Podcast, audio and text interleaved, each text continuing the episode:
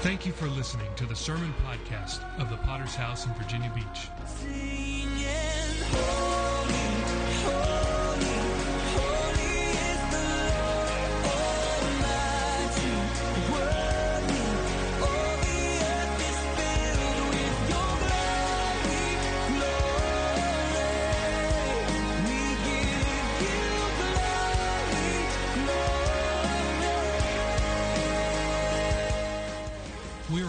Church with a worldwide vision for winning souls, making disciples, and planting churches.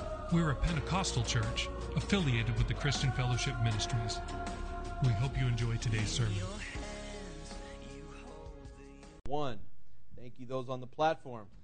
Especially you, Noel. Thank you for your faithfulness. Boy, we had such a good time in Europe. I learned things about Noel that I didn't know before. Hallelujah. Amen. God is so good. Another reason to go on impact teams. Hallelujah. John chapter 1. If you join me there this evening, I want to preach a message, a simple message. Those are, in my experience, those are the best ones, the simple ones. And uh, a message that I pray will remind you of some truths that can help you in your everyday life for God. I heard about a farmer that uh, every week he would take some items to sell down to a farmer's market. And among his, uh, his weekly products that he would sell, he had a big tub of cottage cheese made fresh. He also had another tub full of apple butter. Two very good uh, products, I might add. And he had two large tubs of these two products. And, uh, and he would take with him the bowls or the containers. And as people purchased, he would just take a scoop out of the large tub and scoop it into people's uh, little cups. And uh, one particular Saturday, he went down to the farmer's market and realized that he had forgotten to bring an extra ladle. And so he had two large vats, one of cottage cheese, the other one of apple butter, but only one ladle with which to scoop the products out. He thought to himself, ah, no big deal, right? I can just use the same ladle to scoop from each one of these tubs. But as he began to scoop out from the cottage cheese, switched over to the apple butter, switched back to the cottage cheese, you can see what began to happen. It wasn't long before he couldn't remember which one was which. Because as he shared that scoop, that ladle between the two products, he began to intermix one with the other. Now, that is a great illustration for what happens when the child of God attempts to live for the kingdom of God while keeping one foot in the world and one foot in the kingdom. This is not going to be a successful venture. If we attempt, beloved, to mix our lives with light and darkness, with good and evil, it won't be long until you won't be able to tell the difference between us and the rest of the world. Now, when we look at the book of John, the, first, the Gospel of John, the first chapter, it opens the scene with the attention on John the Baptist. And I'm always interested in the life of John the Baptist. Jesus made a comment about this man and said that there has never been a greater prophet than John the Baptist. Jesus exalted this man. Jesus spoke highly of him. And his ministry, which was to prepare the way for the Lord. And I want to make a simple point tonight about the ministry of John, which leads to the ministry of Jesus. And I want you to read with me tonight, John chapter 1, beginning with verse 19. It says, Now this is the testimony of John. When the Jews sent priests and Levites from Jerusalem to ask him, Who are you? He confessed and did not deny, but confessed, I am not the Christ. And when they asked him, What then? Are you Elijah? I am not, he said. Are you the prophet? And he answered, No. Then they said to him, Who are you that we may give an answer to those who sent us? What do you say about yourself? And he said, I am the voice of one crying in the wilderness. This is a quote from the book of Isaiah. Make straight the way of the Lord, as the prophet Isaiah said. Now those who were sent were from the Pharisees, and they asked him, saying, Why then do you baptize if you are not the Christ, nor Elijah, nor the prophet?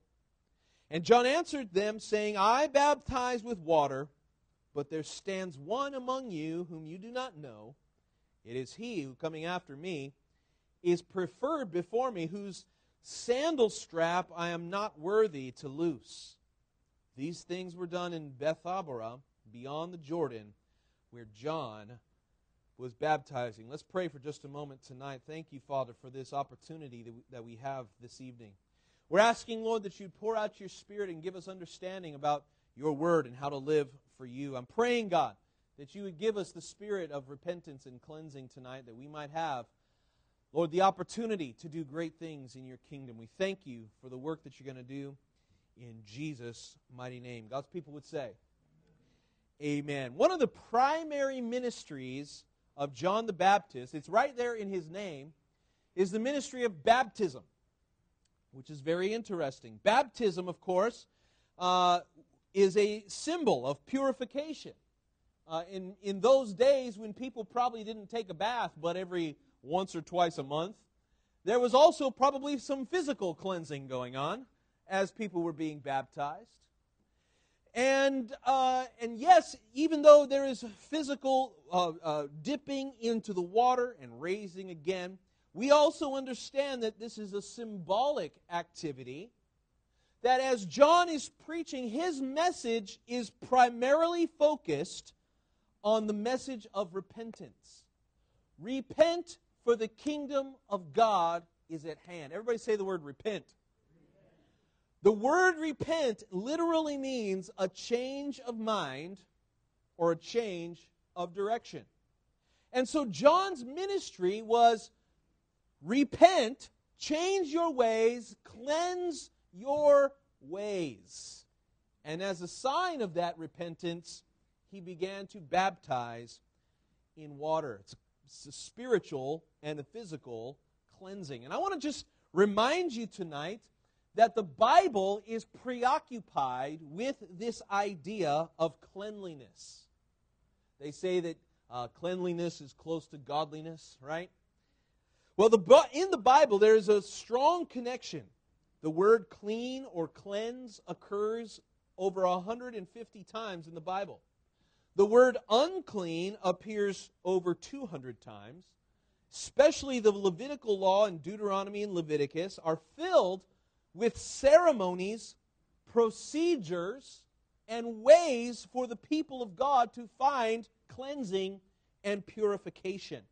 And I have to ask you tonight, why is that? I want you to begin to understand why are there so many scriptures that are focused on purification, cleansing, and becoming cleaner than we used to be. And, and if you think about it for a moment, it'll become very clear to you.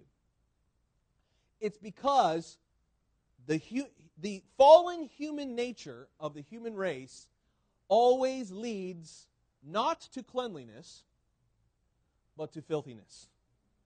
If you have a two year old in your house, you can say amen. The fallen human nature always tends toward filth and not toward cleanliness. If you leave something alone, what will happen to it? It'll get dusty, dirty, rusty, and it'll fall apart eventually. In, uh, in physics, we call it the second law of thermodynamics. It is the law of entropy. It means that everything in the universe tends toward chaos. And if you need proof of that, just look at your hair after a good night of sleep. Everything tends toward chaos. You don't have to try to mess things up, things just get messed up, right? And not only do things get messed up, they get dirty, filthy, and yucky. Just if you tried to live life without a shower for five days, would your life be better or worse after five days? if you tried to live without clean water for five days, would your life be better or worse? You see what I'm saying? That just the process of living life tends toward filth and dirtiness. There is a difference. Uh, my rabbi one time spoke about the difference between the top floor and the basement floor of every building. Isn't it interesting that if you go to some of these high rise buildings, uh, like we have the Westin in downtown, uh, downtown center, uh, that if you went to the very top floor, you know what you would find? Pristine conditions. You would find everything's been polished, everything's clean, swept, mopped, probably smells good up there. It's the nicest place in the building on the top floor, right? But what if you went all the way down to the bottom floor, the basement, the boiler room? It's probably there. They're not paying as good attention as they do at the top floor. And why is that? Why is it? Because gravity of life tends to pull the filth down toward the bottom. This is true physically, it's also true spiritually. Are you with me tonight? That just by living life, there is a tendency to be dragged down into the filth of life. Every person, you have a body here tonight. And it's a good thing you do. Because your body has certain mechanisms, has certain organs that specialize in keeping your body clean. You have a liver, you have a kidney, you have various uh, other organs that uh, my mom would be much better at explaining to you of keeping the filth, the nastiness, the yuckiness from infecting the rest of your body. Every time your blood circulates throughout your body, it is going through a kidney. It is being filtered, it is being cleansed, it is being purified so that it can continue to be used, right?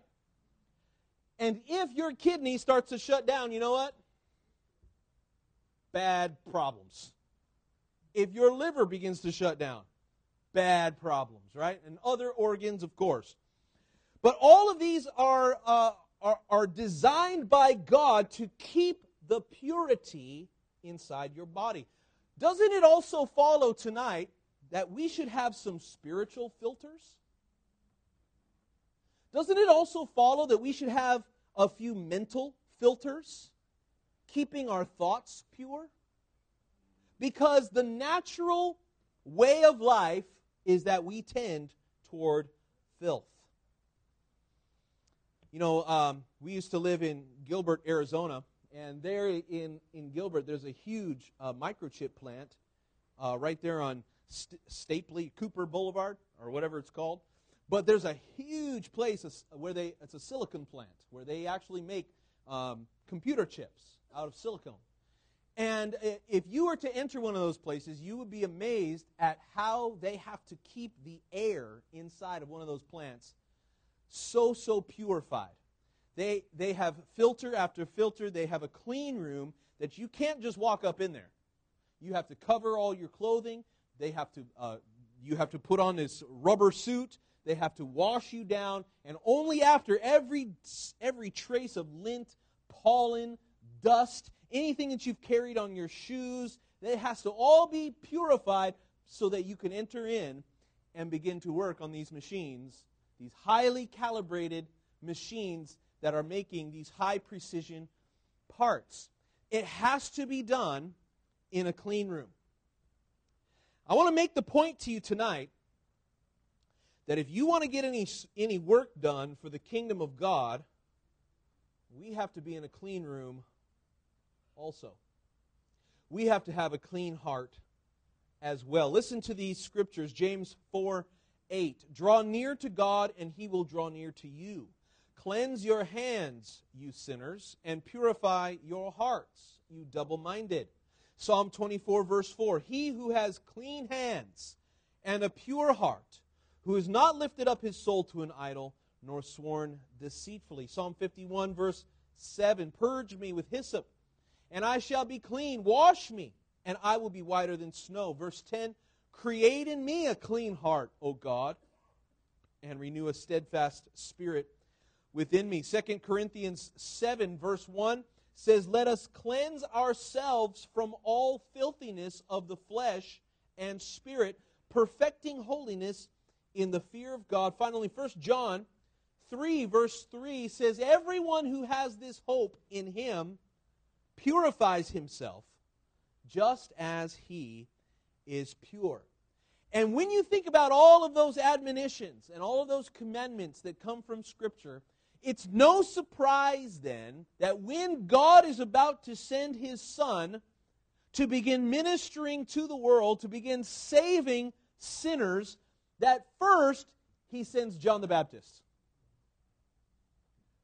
First, he sends in one who is preaching the ministry of cleansing and purification. John the Baptist is the one who gets the first mop. You know what it's like if you've ever been on the cleanup crew. If there's a room that hasn't been cleaned for a long time, that first clean is the worst one, isn't it? That first mop is the nastiest mop. After that, it gets a little easier. When John came to prepare the way for Jesus, it's no surprise that his ministry was calling people to be cleansed and purified. And this ministry captured the attention of first century Jews and indeed the rest of the world. It was after 400 years of prophetic silence that God began to speak once again through John the Baptist, a ministry of cleansing and purity. Listen to what he said, Matthew 3, verse 1. In those days, John the Baptist came preaching in the wilderness of Judea, saying, Repent, for the kingdom of, of heaven is at hand. So, the idea of baptism, again, it was a tradition that they had developed during the period between the Old Testament and the New Testament. But in those days, they had only used baptism for Gentiles that were converting to be Jews. Are you with me tonight? The ministry of baptism, when John came on the scene, it was not something for Jewish people. It was something that was reserved only for Gentiles that were being converted to Judaism. And the interesting thing is that Jews don't really evangelize a whole lot. They're, they're not trying to win people to Judaism because they kind of have the view that, you know, we're the most persecuted people on the earth. You probably don't want to be like us. And so they were not actively seeking converts, but if someone read the scriptures, someone read the prophets, maybe they uh, lived with a Jewish family and they said, Hey, I want to be like you guys. I want to experience the relationship that you have with God. And they were Gentile people. They were not people of the promise, but there was a process for them to become Jewish. Part of that process included water baptism.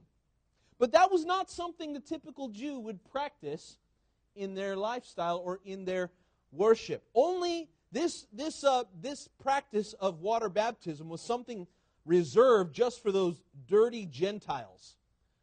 They had to take a bath before they could join us in synagogue. And that's kind of how it was viewed. So, John, when he came on the scene and began to baptize not just Gentiles, but his ministry aimed mostly at the Jews, right? He was calling the Jewish people to repentance. As a, as a sign of that repentance, he would baptize Jewish people, which was a radical step in that time.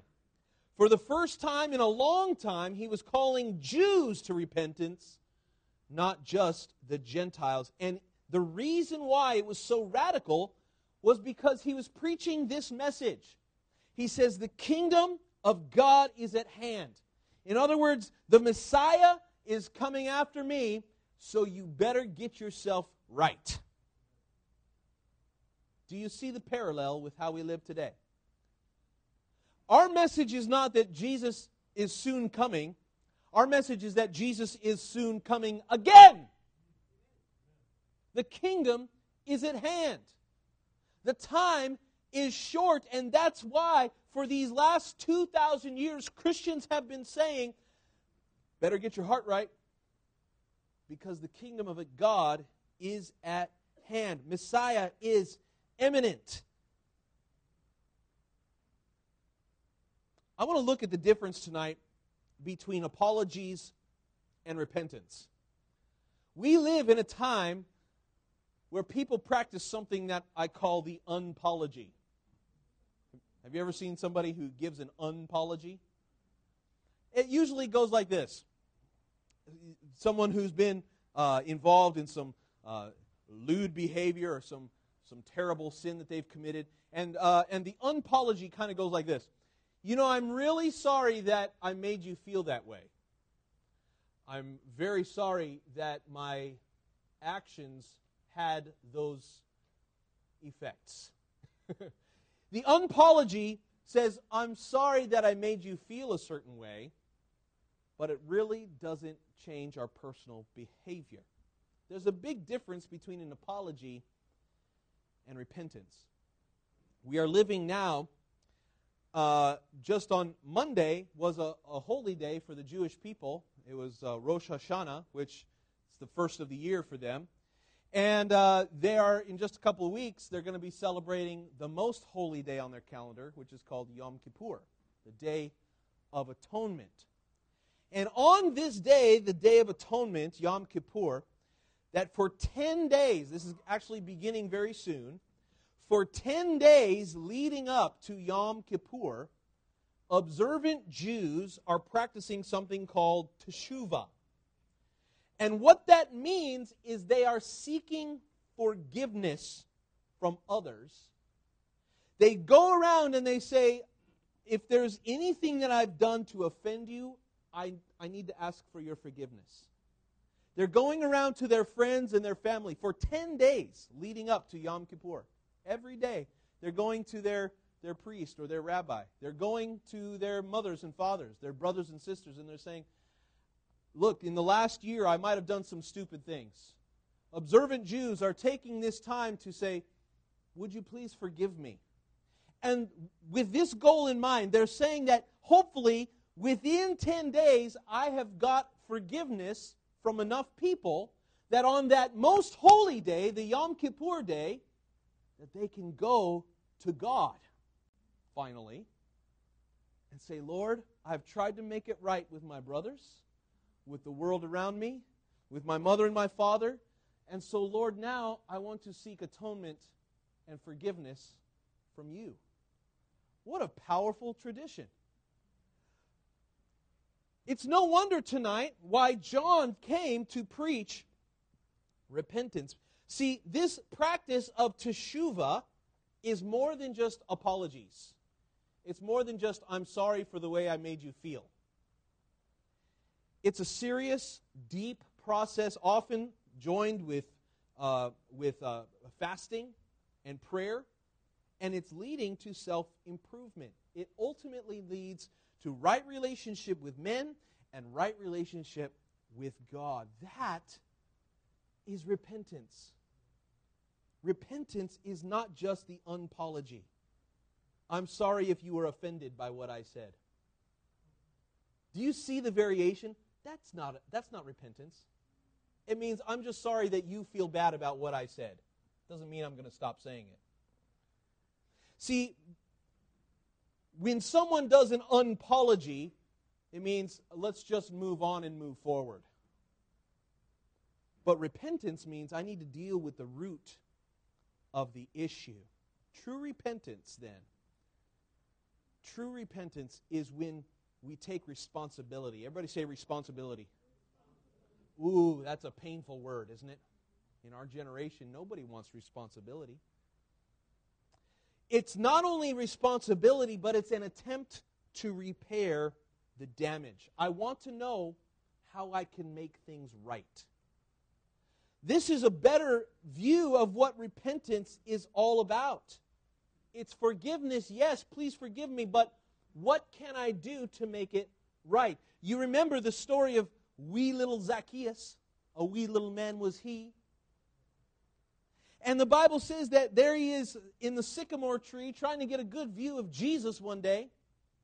And Jesus sees him up there in the tree and says, Zacchaeus, come down. I need to come to your house today.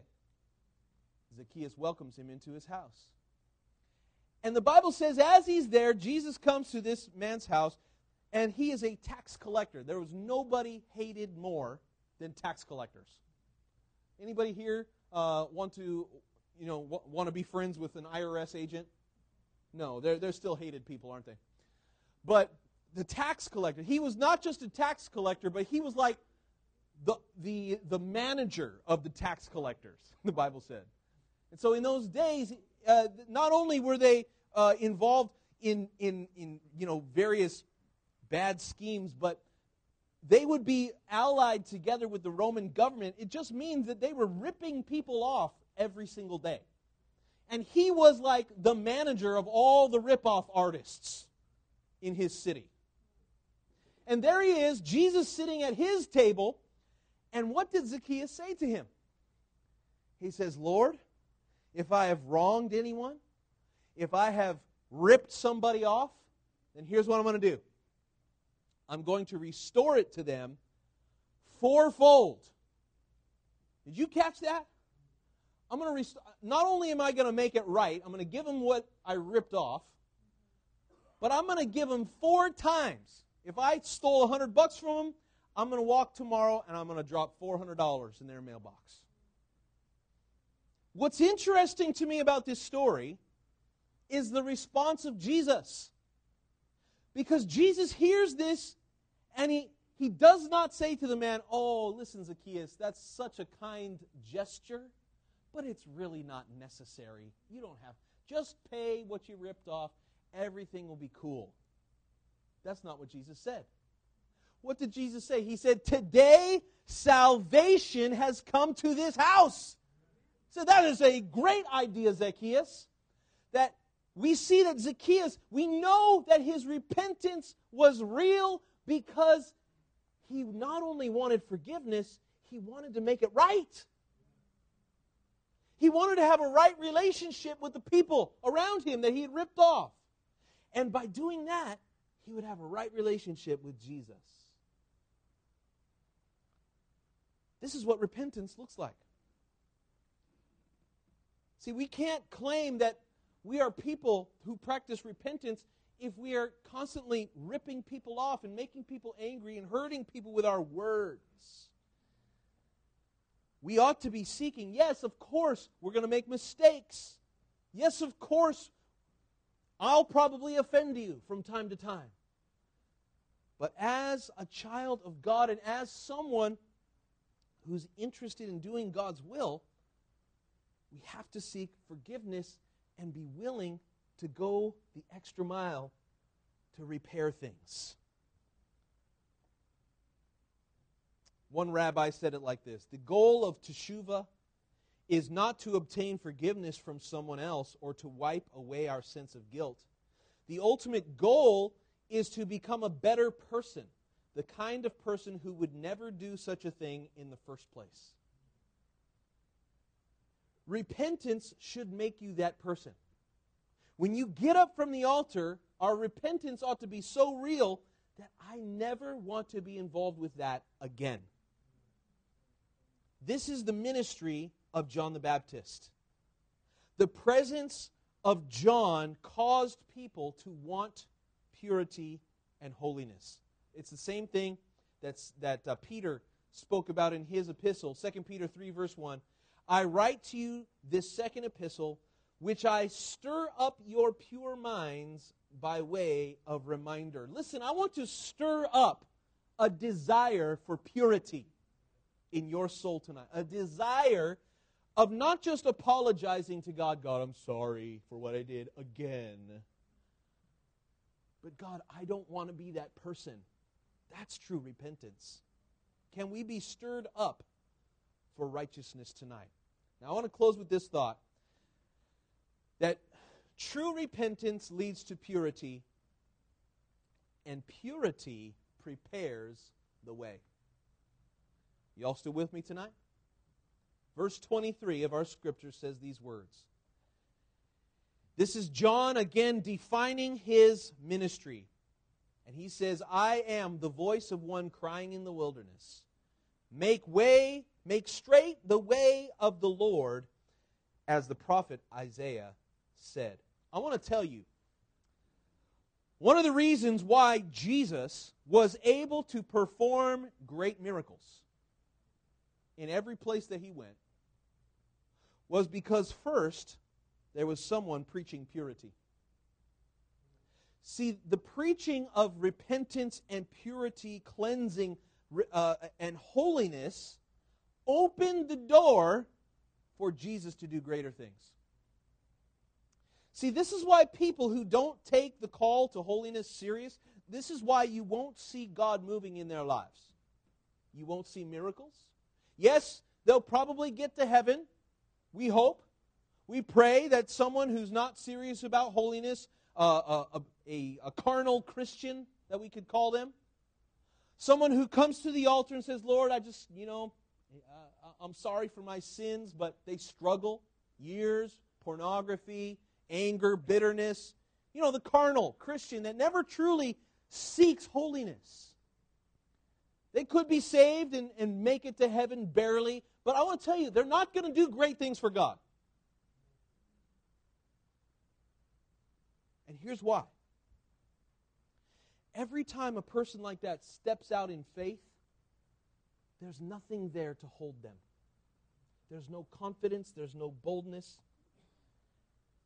Have you ever uh, have you ever tried to witness to somebody when you there's guilt and shame in your heart? It's really difficult to do.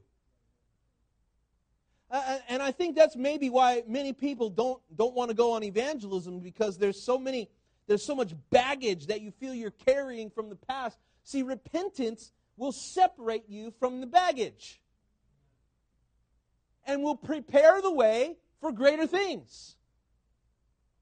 Repentance is step one in the kingdom, it's kindergarten. And if you can't pass kindergarten, then how are we supposed to be in first, second, third grade or high school for God? When we find cleansing, when we find healing, when we find God's purity, it is then that we can do greater things for God. When we find cleansing, we will find the confidence that so many people lack for God. Confidence. I didn't say pride, I didn't say arrogance, I said confidence. And many Christians lack spiritual confidence. So, how does repentance work? It's very simple it's confession. You know what it means to confess tonight? It means to say the same thing as what God says. Simply to agree with God. See, God already knows about us, right? There's nothing hidden from his eyes. The problem is that what's coming out of my mouth is different from what's coming out of God's mouth. So many people say, yeah, it's not that big of a deal. Yeah, you know, there's a lot of other people who do that, so why should I struggle to stop? Is that what God says about it? Confession is when we agree with God about our own lives. Lord, I'm a sinner, and I need your grace. And God's up there going, Yeah, that's what I said. God, I've been ripping people off. I shouldn't be doing that. God said, Yeah, that's the same thing I say. When we come to the Lord with humility and say, God, I'm bound like a dog on a chain to this sin. And I'm sick of it. And God says, Yeah, I've been sick of it ever since you started. I agree. Right? And when we say the same thing as what God says, that is called confession. Sometimes confession to God is enough, but many times it's not. 1 John 1, verse 9 says, If we confess our sins, he is faithful and just to forgive us and cleanse us from all unrighteousness. In Romans, it says that we ought to be confessing to one another. Did you hear that? Confessing to one another. And when we confess tonight, then the Bible says God is able to cleanse us.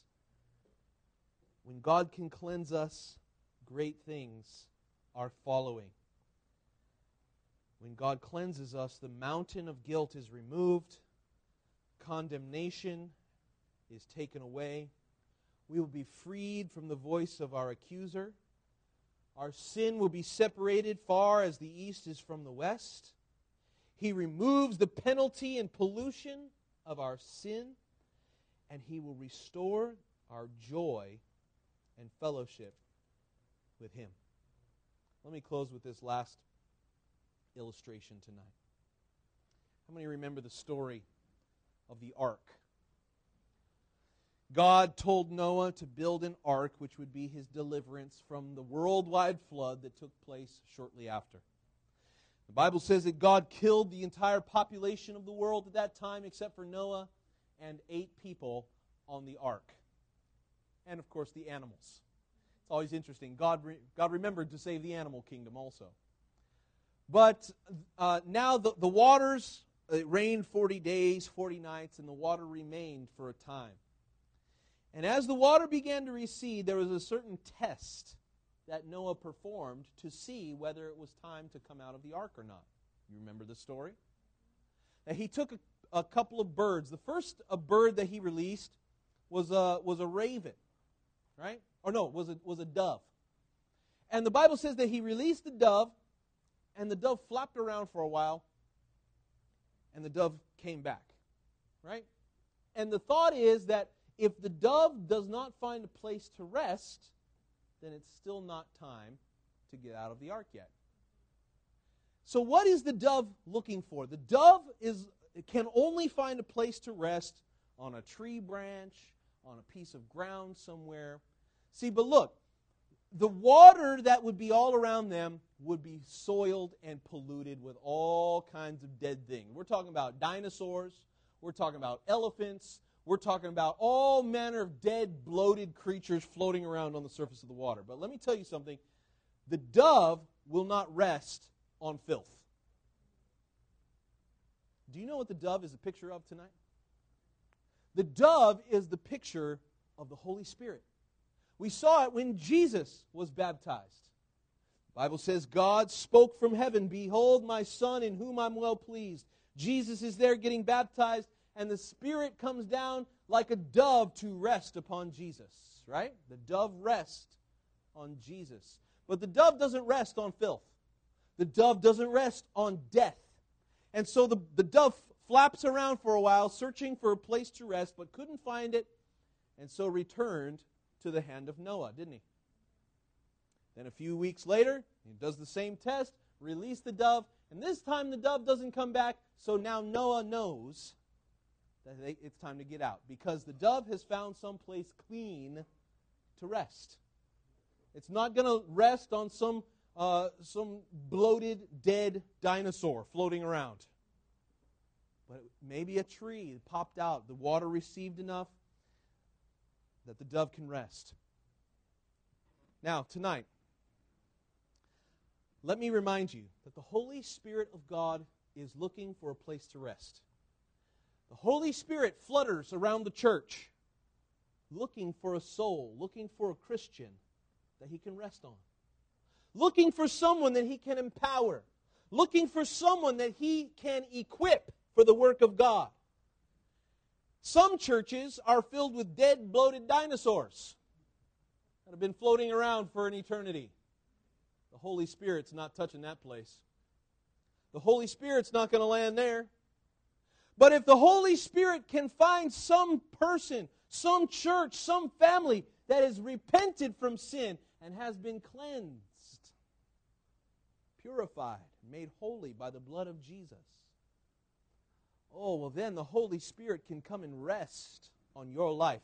And here's the hope tonight. When you read about the, the book of Acts, the church of Pentecost, the Bible said that the Holy Spirit came and rested on every single one of them. Did you ever read that? Acts chapter 2? That they were all filled with the Holy Spirit, that they all spoke in tongues. There was not one of them who was dead and bloated and floating around like a corpse. That Jesus had purified them by his ministry, and now they were ready to be empowered for the work of God. What about us tonight? The ministry of John the Baptist, the ministry of repentance, confession, and purification has to be first. So many Christian people are, are, are wondering, oh, Pastor, what's, what's, my, uh, what's my talent? You know, what's, my, what's the fruit that God put in my life? What's the fruit of the Spirit that God can use me for? At the same time, you know, smoking a doobie and drinking Jack Daniels and acting stupid and talking stupid. Look, don't even talk about ministry if you can't be purified. The hope of the gospel is that we can be made pure so that then God can use us. So that's my call this evening. Repent, confess sins so that God can use our lives. Let's bow our heads tonight and close our eyes as we bring the service to an end. And as God speaks to our hearts, I want to take just a moment to share with you the incredible message of hope in the gospel of Jesus Christ. The, the message that rings throughout the ages. First, John the Baptist came to preach repentance and cleansing. But that message was empty, it rang hollow without the following message of deliverance and cleansing, sanctification by the blood of Jesus.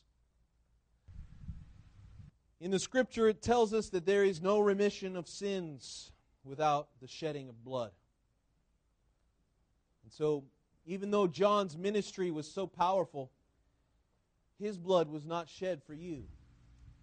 But I'm here to remind you that the blood of Jesus was poured out.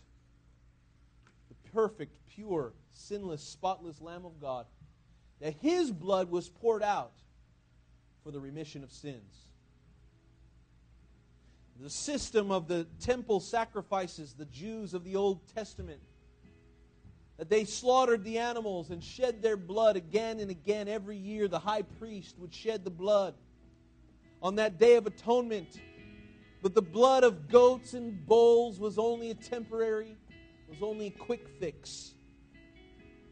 Oh, but the blood of Jesus rings down through the generations, even to 2019.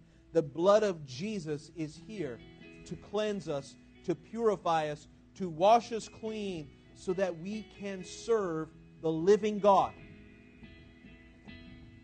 Maybe you're here tonight, you're not right with God but you want to be. You understand that your sins are destroying you and, and that your iniquity, your addiction to the world and to carnality, it is slowing you down for God, making you carnal. And you're held back in your faith because some baggage of the world that you're holding on to tonight. I want to call you to confession call you to repentance. And I'm wondering tonight if there's someone here that you need that. You're not right with God, but you want to be. You're backslidden in your heart, but you can experience new life in Christ. That's you, let me see your hand quickly tonight. Someone's here. Thank you for that hand. Someone, someone else quickly believing God. Thank you for that hand. Someone else quickly.